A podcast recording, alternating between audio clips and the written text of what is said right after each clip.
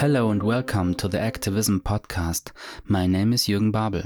Today we present an interview from our series Import, the latest interview with Julian Assange.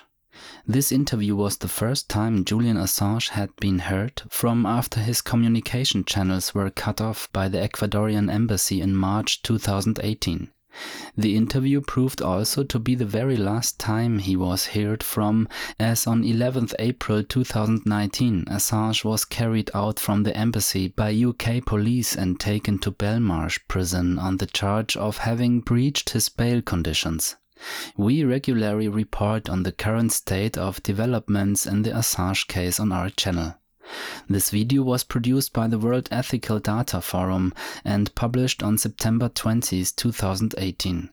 We are republishing it to foster understanding on the issues discussed on this video as well as on the Julian Assange case. This interview and many other content can also be found on our website.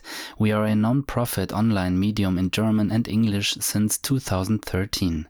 We would be pleased if you would support us and thus a part of the independent media with subscription, a donation or even a small standing order.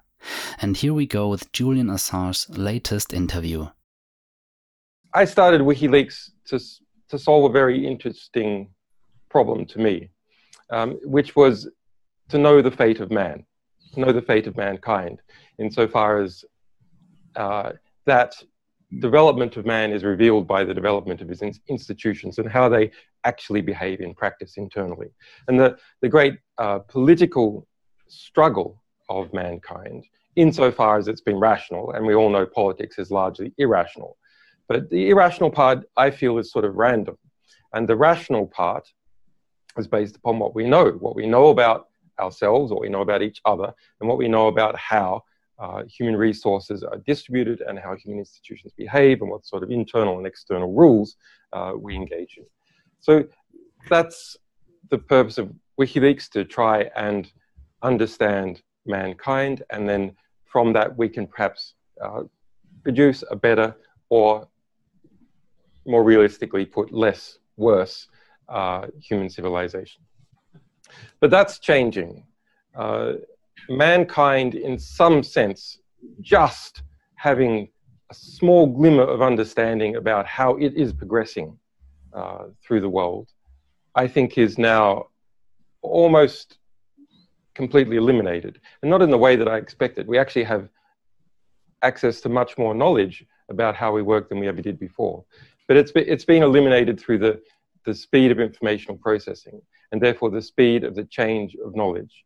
Uh, and that's going to, that is rapidly moving into um, out of, well, that algorithmic processing of knowledge is moving into uh, artificial intelligence. And why artificial intelligence is just another kind of algorithm, I think the scale changes that have occurred in the last seven years are significant enough to classify it as a qualitative change. And that qualitative change means a serious, in my view, very serious threat to the, the stability of human civilizations. Not that they should be too stable. Uh, and the ability for human beings uh, to organize their fate in an in intelligent manner. So I think you guys, in both these two dimensions, uh, are able to do something. What is it like spending every day in the embassy? The interesting stuff I can't describe because I'm in an adversarial uh, relationship with a number of states, a really serious adversarial relationship. Um, and then the, the situation for detained people, and I have been detained on, in prison under house arrest and in this embassy without charge at any time in this country uh, for almost eight years now. And the difficulty for uh, people who are detained in one form or another is monotony, absolutely. Uh, so I try and make each day as different as possible, as it possibly can be. Uh, and it's never different enough uh, for me. What do you plan to do once you get your freedom? Will you return to Australia? There's a, a shifting geopolitical constellation as, as far as the operations of WikiLeaks and other publishers are concerned that are trying to push the envelope. Uh, WikiLeaks is designed in its structure, uh, well, be because it, it, kind of suits the sort of things I like doing, uh, to be the boldest, uh, the boldest but still credible publisher. It's an interesting tension that but still credible. Uh, by by that, I mean we're very bold, not so bold that we publish uh, child pornography. Uh, th- that would certainly be bold, uh, but it's not not I think interesting and credible. What led you to start WikiLeaks? Coming out of my experience with dealing with governments and in computer security industry, uh, I got into encryption. I became an encryption en- engineer and ran my ran, well, a number of uh, small companies and consultancies. Uh, and after a while, I viewed that the universe was hard enough to understand for human beings without going around encrypting it all the time, and that that uh, in some sense that was to make human life harder to understand. And while I understood and even in fact come back, I suppose, to embrace uh, that earlier philosophical philosophical position of mine that uh, in a computerized civilization, uh, encryption is the fundamental uh, building block of liberty. I think that is I think that is clear, very interesting philosophically as to why that is why that is so. Uh, so I then uh, instead thought, well, I should I should really tackle trying to decrypt physical reality. Sound, that sounds mad, but that's what physicists do, right? We try and decrypt physical reality uh, to, to understand time and space, the beginning and end of things. Um, and after, after a while, I felt I had, uh, although physics is very wide, but I felt I had a decent, decent enough understanding that that the extra time put in wouldn't produce a great deal more understanding. Uh, and so then I came back taking some of these uh, concepts that have been developed in quantum mechanics about understanding uh, flows of causality, how one thing causes another. And if you look at, look at it to a particular interpretation through the flow of information, of how information from one uh, thing that you're trying to measure goes on to cascade causality across others and then eventually to the person looking at it. Uh, and so I thought I would, why not take that concept, uh, which can perhaps described in the way that WikiLeaks uses it as causality amplification, some small amount of capital leading to a larger amount of information, leading to a cascade of effect, and, and try and put that into place to, to help understand human civilization. And uh, while that's a, in some sense a very ambitious and impossible project, uh, along the way uh, to have some fun and uh, uh, achieve some important uh, blows for justice, which is satisfying when you're doing it. It's very, very, very satisfying to see innocent people, for example, uh, walk out of prison uh, with one of our publications uh, above their head, you know, the key document used. What can we expect from WikiLeaks in the future? Back in 2007, when I launched WikiLeaks, I don't know if people can bring their minds back to the cultural dynamics on the internet at that time it was, in some sense, far more controlling uh, space uh, than it is now. In other senses, far more open because there weren't the big players uh, didn't dominate it as much as they do now. But the, the fight as to whether a WikiLeaks was culturally acceptable uh, hadn't been had yet. And through uh, succeeding in that fight and defending the organization, we became, in a very unusual way, part of the status quo. Not of the status quo of uh, establishments, obviously.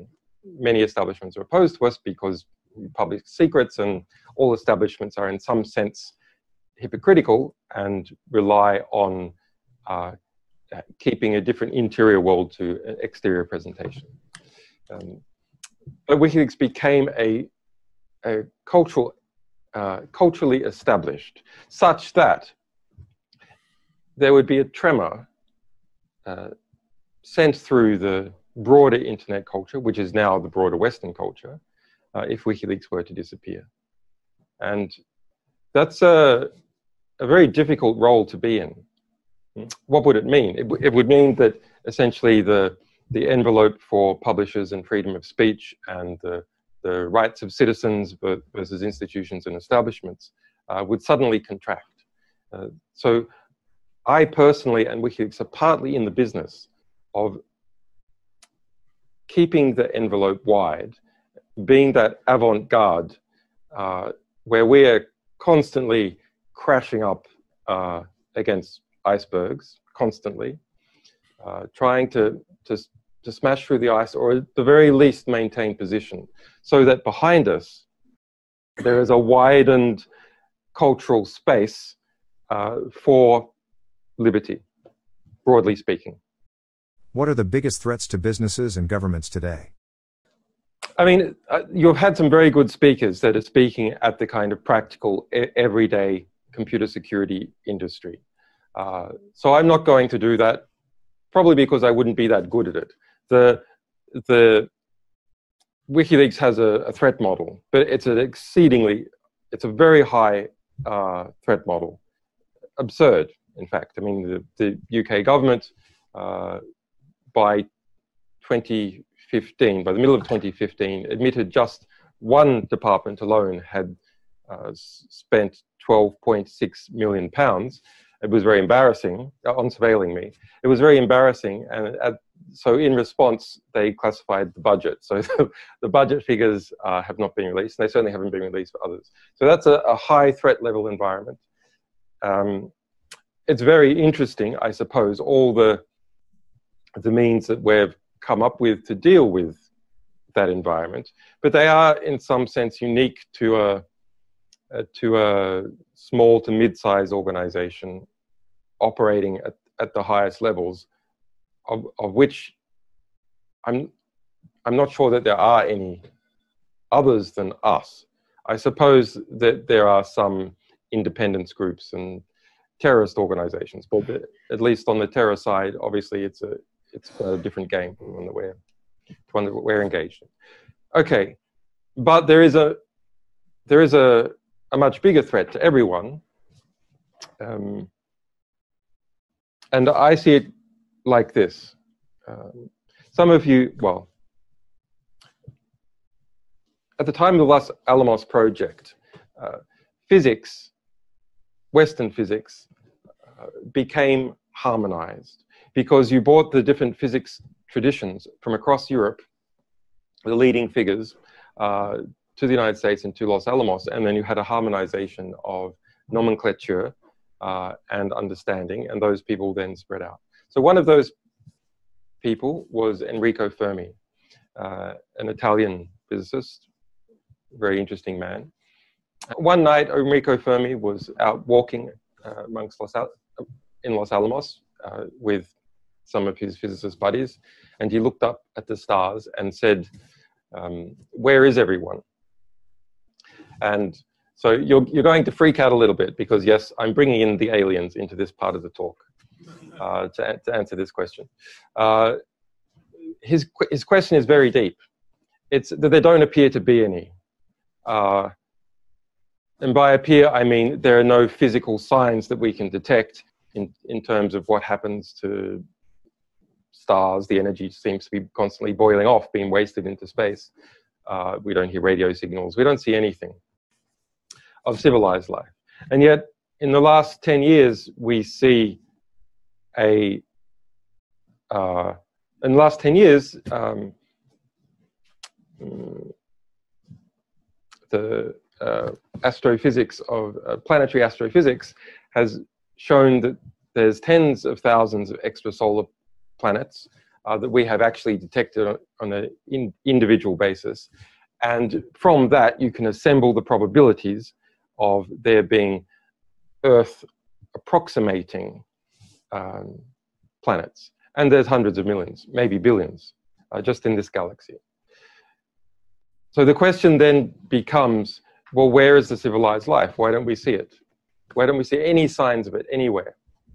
And so, so the, the answers to that are, well, it could be the reasons we don't see signs of civilized life uh, with the, our increasingly powerful measurement apparatus is because life simply doesn't evolve.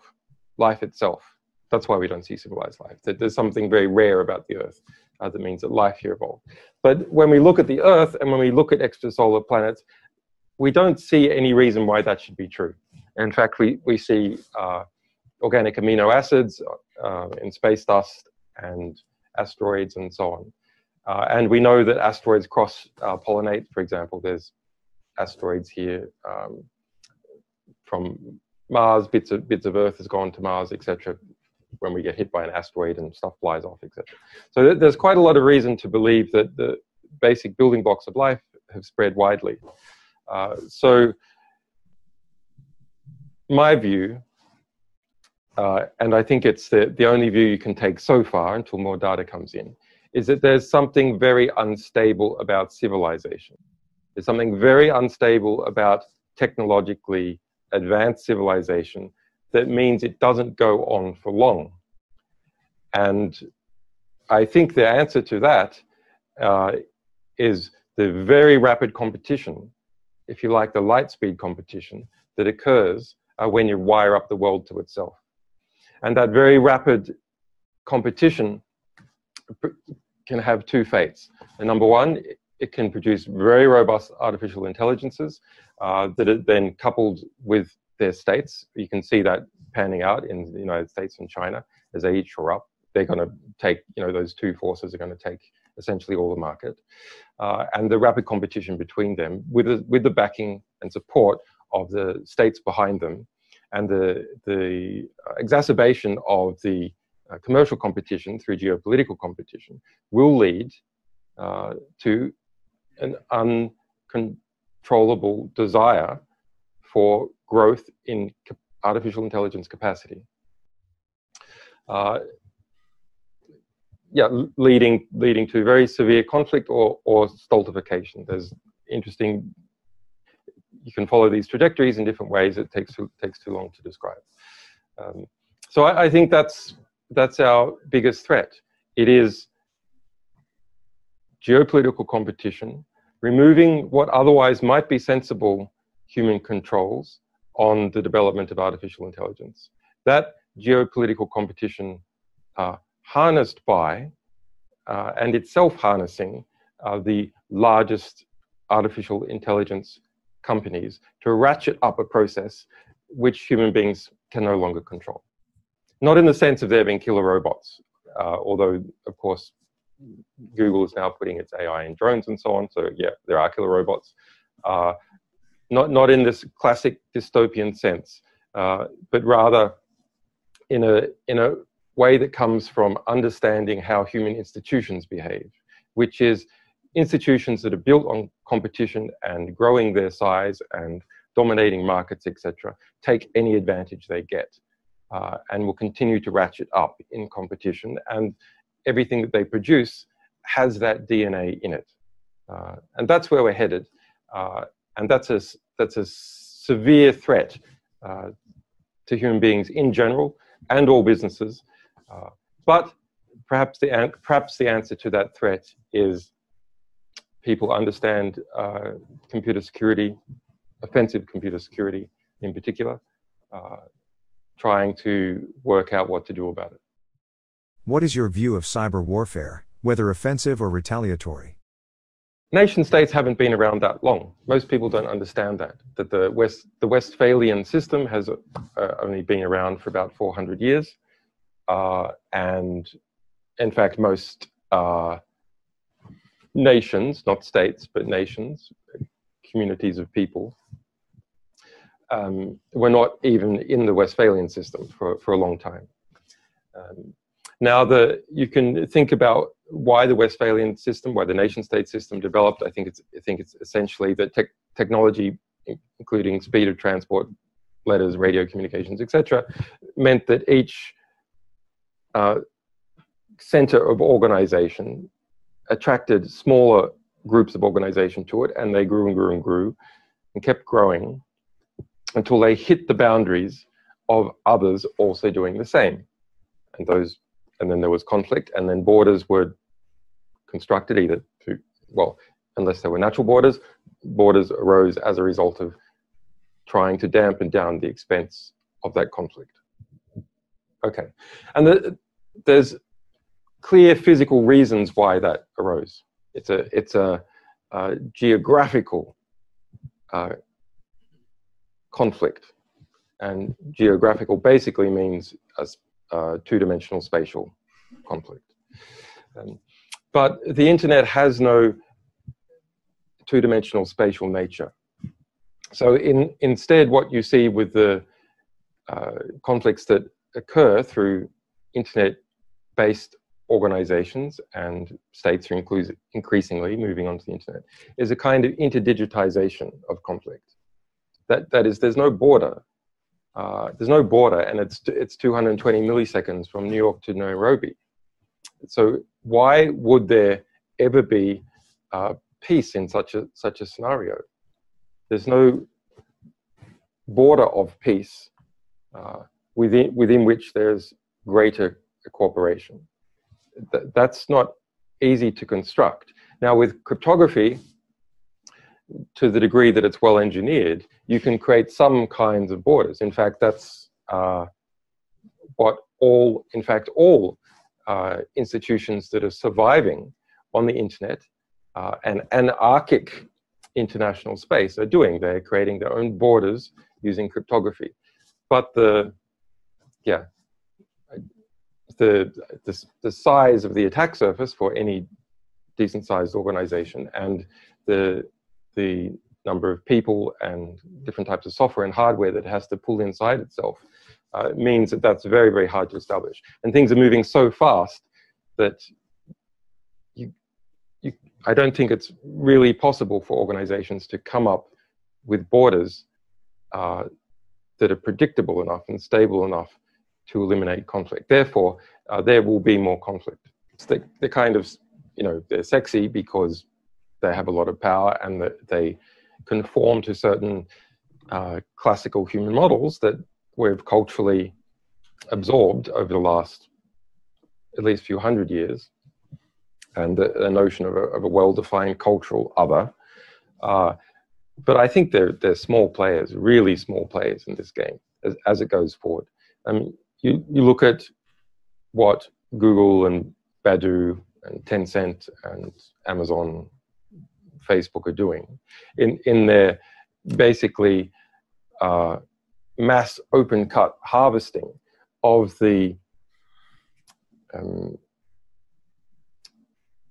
knowledge of humankind as we express it when we communicate with each other, if some people do on, on Facebook or uploaded YouTube videos or deals between different companies to get hold of their data.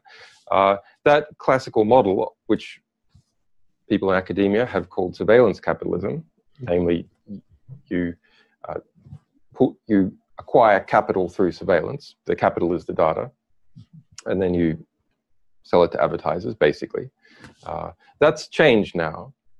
It's it's it's really a very very interesting and important and severe economic change, which is to take the surveillance capitalism model and transform it instead into uh, a model that doesn't yet have a name, but we call it the AI model, which is to use bait and switch techniques that Google and others have done uh, to provide enticing services to get hold of data, and then using that vast reservoir, uh, train artificial intelligences of different of different kinds, and thereby replacing uh, not just intermediating sectors, uh, which things you know, most things you do on the internet in some sense more efficient intermediations, but to actually uh, take over the transport sector.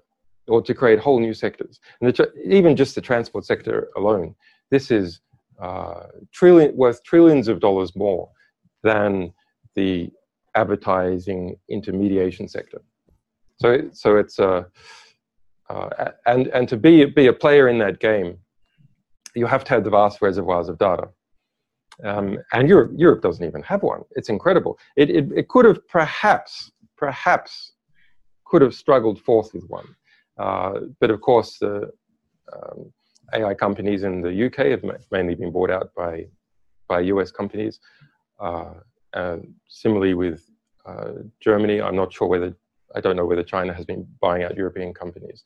But if you look, look at things like the European privacy uh, legislation and the, the tradition of privacy, not so much from UK, but uh, emanating from Germany and uh, Germanic Europe culturally, that um,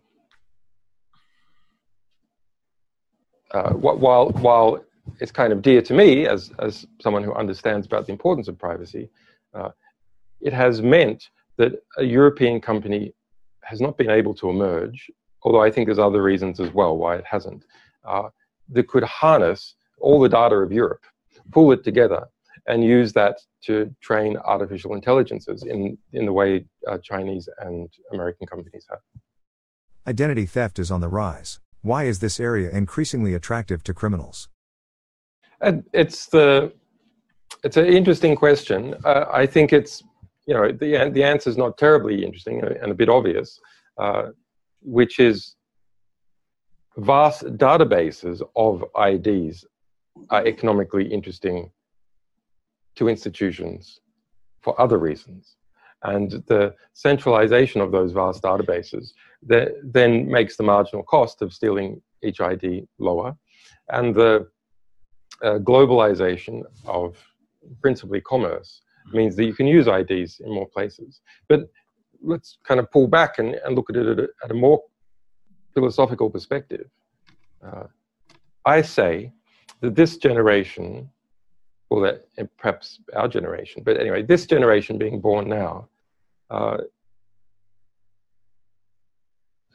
in, in seconds in most countries, oh, sorry, very shortly in most countries, and it's already happened in, in say, China, most European countries, United States, is, is the last free generation. Uh, you were born, and either immediately or within, say, a year, uh, you're known globally. Your, your identity in one form or another, coming as a result of your idiotic parents uh, pl plastering your name and photos over, over Facebook, uh, or as a result of insurance applications or passport applications, uh, transport uh, on airlines, etc. You, you are known to all the world's major powers, all the world's major uh, state powers and all the world's major uh, commercial powers. That's a very different situation for individuals to be in than they have previously been in. That a, a small child now, in some sense, has to, has to negotiate its relationship with all the world's major powers. Of, of course, in practice, it can't do anything. Its parents are, uh, not managing that negotiation. But it put, put, puts us in a, I think, a very different position in, in the sense that very few, in fact, maybe only a few people in this audience, very technical, ca technically capable people, uh, are able to no long able to live apart, to choose to live apart, to choose to go their own way. They must be part of not only the state, but the major state-like corporations, so powerful they may as well be states, uh, and not just their own state, but other states as well. That's a, a significant change, cultural change for humanity. It, it smells a little, it smells, it smells a bit like totalitarianism, totalitarianism in some way. Obviously the world is different, but there's some feeling about it, which is totalitarian. And so, what, so what is the answer? Uh, for nearly everyone, that is an inescapable conclusion. So, so is, is the answer that we, that we all have to be part of the state? We all have to be part of managing the ongoing evolution of our cultural, uh, national, uh, commercial, international structures because we can't escape from them. What is your opinion of the media's coverage of your activities? Well, I mean, uh, uh, you know, journalists have one of the lowest approval ratings of all professions. I think the, the last study in the United States was about 25%. I think lawyers are just slightly lower. Congressmen are way lower. And, and, and just about everyone else is higher. Why, why is that? Well, it, it's a sad thing. It's a, it's a really sad thing. As, as someone who uh, loves to document how human civilization actually works, um, we're in constant uh, warfare with those people who are trying to distort the understanding of how, how human beings actually behave, uh, including distortions by proxy, which is to, to you know, come up with nonsense about WikiLeaks or, or me. Uh, I mean, there's been there's been a lot of quite yeah, there's a lot of amazing plots uh, that that we've uncovered, uh, yeah, in one form or another. I think think my uh, favorite uh, allegation is that I'm a cat torturer. Um, no, seriously, AFP, uh, Agence France Presse, put that everywhere, and and uh, even into the New York, even into New York Times. So there's a. I I don't really know where to start for people who aren't familiar with this kind of disgusting uh, machine that the media is and how it works. Perhaps it's enough. To, it's enough to say uh, that most human wars have come about as a result of lies. And that seems absolutely clear in democracies. That democracies have to be lied into war.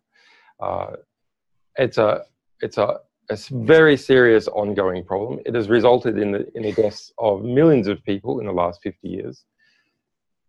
And you can do a calculation. How many deaths is each journalist responsible for? And, and, I did it in the United States because, not meaning to pick on it, uh, but there's figures for the, the total number of political journalists. It's about 5,000. It's, it's something like 200 kills per journalist uh, in the last 20 years, just the US journalists alone, because they would not do their job, they would not be accurate, uh, and because they lacked courage. Do you have any regrets about releasing sensitive information that could have endangered lives? No, this, this is another one of these propaganda talking points. And not to criticize you, I, I, I, know you're trying to give me something to bounce off. Uh, but the United States government had to admit under oath uh, in the trial of Chelsea Manning in, in 2013 that it could not find a single instance of someone who had been physically harmed uh, as a result of uh, our publications to that point. Now, now, I should say that if, if you work on an industrial scale, everyone knows you work on industrial scale, then the, the world is big. Uh, and there's a lot of re reverberating dynamics uh, that you can never properly play out. It's the same for car manufacturers, it's the same for big publishers. But thus far, uh, there's no example of that happening for us. When you eventually leave the embassy, do you plan to continue your activities? Yeah, I, don't know. It, it's it's uh no, I mean I do know, but I don't know what I should answer in response to that question. Uh, it's a, a interesting diplomatic back and forth uh, about well, um, really about the, in my view, the alliance structure, the Western alliance structure between the United Kingdom and the United States. Uh, that's caused problems for many people in the UK for a long time with unjust, injustice in relation to extradition cases.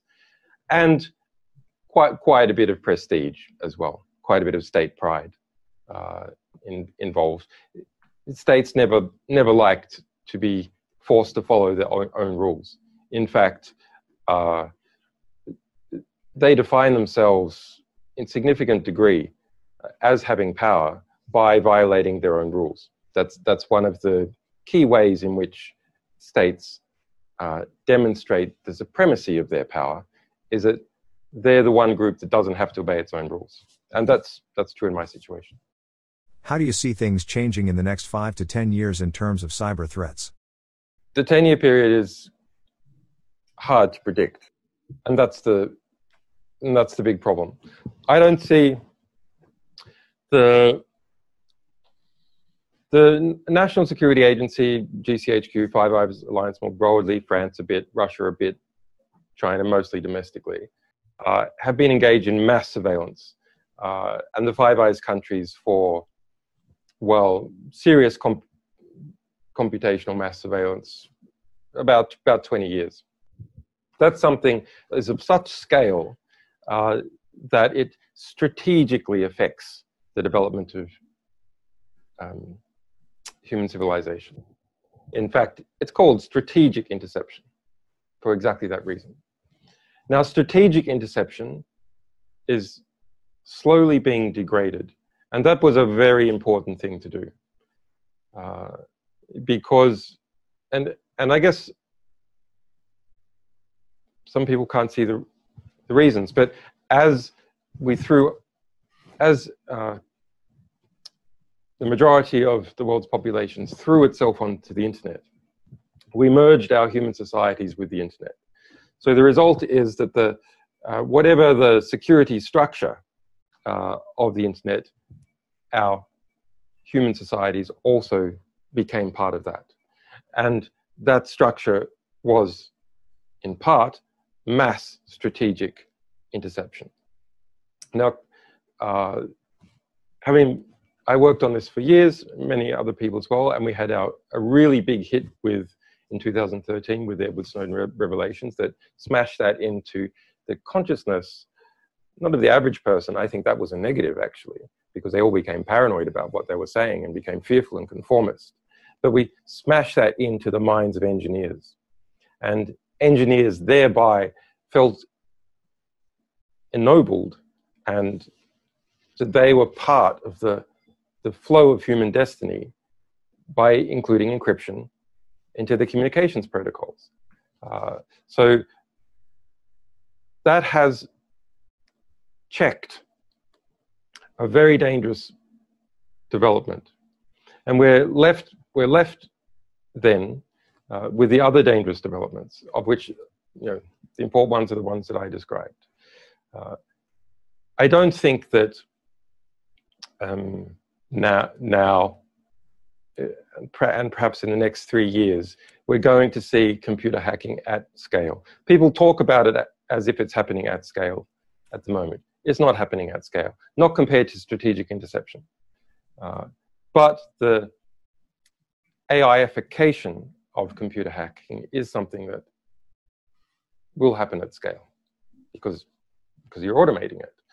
Now, within AI, the how you how you, you how you train AIs uh, for discrete problems. And computer hacking, it, many aspects of it is a discrete problem. Uh, there hasn't been significant progress on, in my view. What there has been enormous progress on is how you kind of map through a space uh, which is in between uh, in between a, a, a, fluid problem and a discrete problem. And so an example of a space like that uh, is the game of Go. That, that's a, a very good example toy space where each step in Go is discrete, but you've got enough pieces and enough board that it almost starts to become a fluid. And when you assemble all the computer hacking techniques together, there's so many and so many targets that now, now you're starting to look like, uh, now, you, now you have uh, a search space that is, starts to look more like a fluid. And these search spaces we can increasingly conquer. Uh, and the and when you have very large computer programs, uh, and I suppose when you when you fuzz large computer programs, if they're so if they're large enough, you have enough discrete uh, uh discrete chinks in the attack surface that altogether they're more like a fluid. So I think inevitably we're going to see this AI AIification of computer hacking attacks, and that will then be merged with other search spaces. And those other search spaces look like, well, what is the informational space? The, because in the, in the end, what you really want is machines and human beings to make particular decisions. So you, you bring to bear, you, you acquire as much knowledge as possible, and then map it back in onto the actors whose decisions you want to affect. Uh, and so there's a lot of talk about hy hybrid warfare, some of it legitimate, some of it overblown. It's actually been something that's been around for, for many, many years. But I think this notion of bringing together different search spaces in AI that are large enough to have a semi-fluid property uh, means that you can then go through the search spaces of all of them together. And that can produce something very powerful and, from a human perspective, completely incomprehensible. Is there a point at which you may decide to walk out of the embassy and see what happens? Uh, yeah, I mean, I, I, guess there's a human beings are very adaptable. It's, a, it's their best quality and their worst quality. They adapt to doing nasty things. They adapt to being on the receiving end of injustice, and, and they cease complaining about it. Uh, the, the, real, the real question is um, whether, when, not whether, but when uh, the UK government uh, will follow the, its treaties that has, it has signed up to. And If we, if we look in my particular situation, okay, yes, everyone understands there's a vast uh, political and geopolitical dynamic that's intimately connected with the United States. Uh, but, that, but it is instrumentalized in practice by UK intelligence services and police, who, who will physically arrest me and hold me for whatever the US wants to do with me. So, but what is the excuse to actually do that, to, to uh, enable those budget spends? Uh, the excuse is, in a case that I was never charged for, where the extradition warrant has already been dropped, where I repeatedly won, uh, they say that they're going to keep around the warrant, the UK end of the warrant, for the Swedish extradition, which I won. They're going to keep around that warrant despite me winning that because I, because I came in here and perhaps they might want to, they haven't, but perhaps they might want to charge me with a bail violation. This is the technical excuse. They haven't. Twice the UK courts have refused to do so. Uh, why? Well, because if you move your house arrest location to pursue a parallel legal process, a higher legal process, which is an asylum application, that's not a bail violation. Uh, okay, but what if it was? What if you disagree with that analysis and you say that is a bail violation? Well, uh, okay, even before I came into this embassy and applied for asylum, which is everyone's right, everyone in this audience, uh, if, you, if you are genuinely being persecuted, um, uh, even before I came in this embassy, if you add up the time in prison under a very grueling house arrest for 18 months, I've already done three times the maximum amount of time under UK sentencing legislation. And UK sentencing legislation values house arrest at 50% of prison time. That's the law. So there's not only is this a, a bogus warrant that it has no purpose, if you, as the uh, judge did a couple of weeks ago, they say, well, maybe if he came to court, I might want to charge him. So that's why I need to keep that warrant around okay, but if that occurred, there could be no possible prison time because I've already served more than three times the maximum possible prison time, even before uh, I was awarded asylum. If you include the time in the embassy, which you should, because the UN has assessed it and said if you illegally block, if you legally block someone from leaving the country, that's a form of detention. That would be 10 times the amount. So the real question is, when is the UK government going to uphold uh, the treaty obligations that it has signed and uphold basic justice principles within UK law. Governments are meeting with private sector companies to showcase their offensive cyber capabilities in secret. Is this something that should worry the public? Well, we've published a series uh, called the Spy Files uh, uh, that documented these conferences, private government conferences, where the, diff- the different uh, mass surveillance vendors and targeted hacking vendors uh, like Gamma Group present their wares. And actually, there's quite a lot to be gleaned from that. And whenever you're talking about a big, well, a sizable uh, industrial sector, it's impossible to really hide its shadows now. You, you you always see the shadow. You don't always see the thing, but you can see, you know, a little shadow of a foot sticking out somewhere. Uh, and through that, you can map out some of the contours. That is an indirect enough process and a conflict free enough process that it is kind of hard to get the public really involved in it. We had done all that, for example, uh, before the Edward Snowden publications. And it was, but it, the conflict in the Edward Snowden publications is what really drew people in because it's not simply that WikiLeaks was saying it was important or Glenn Greenwald was saying it was important.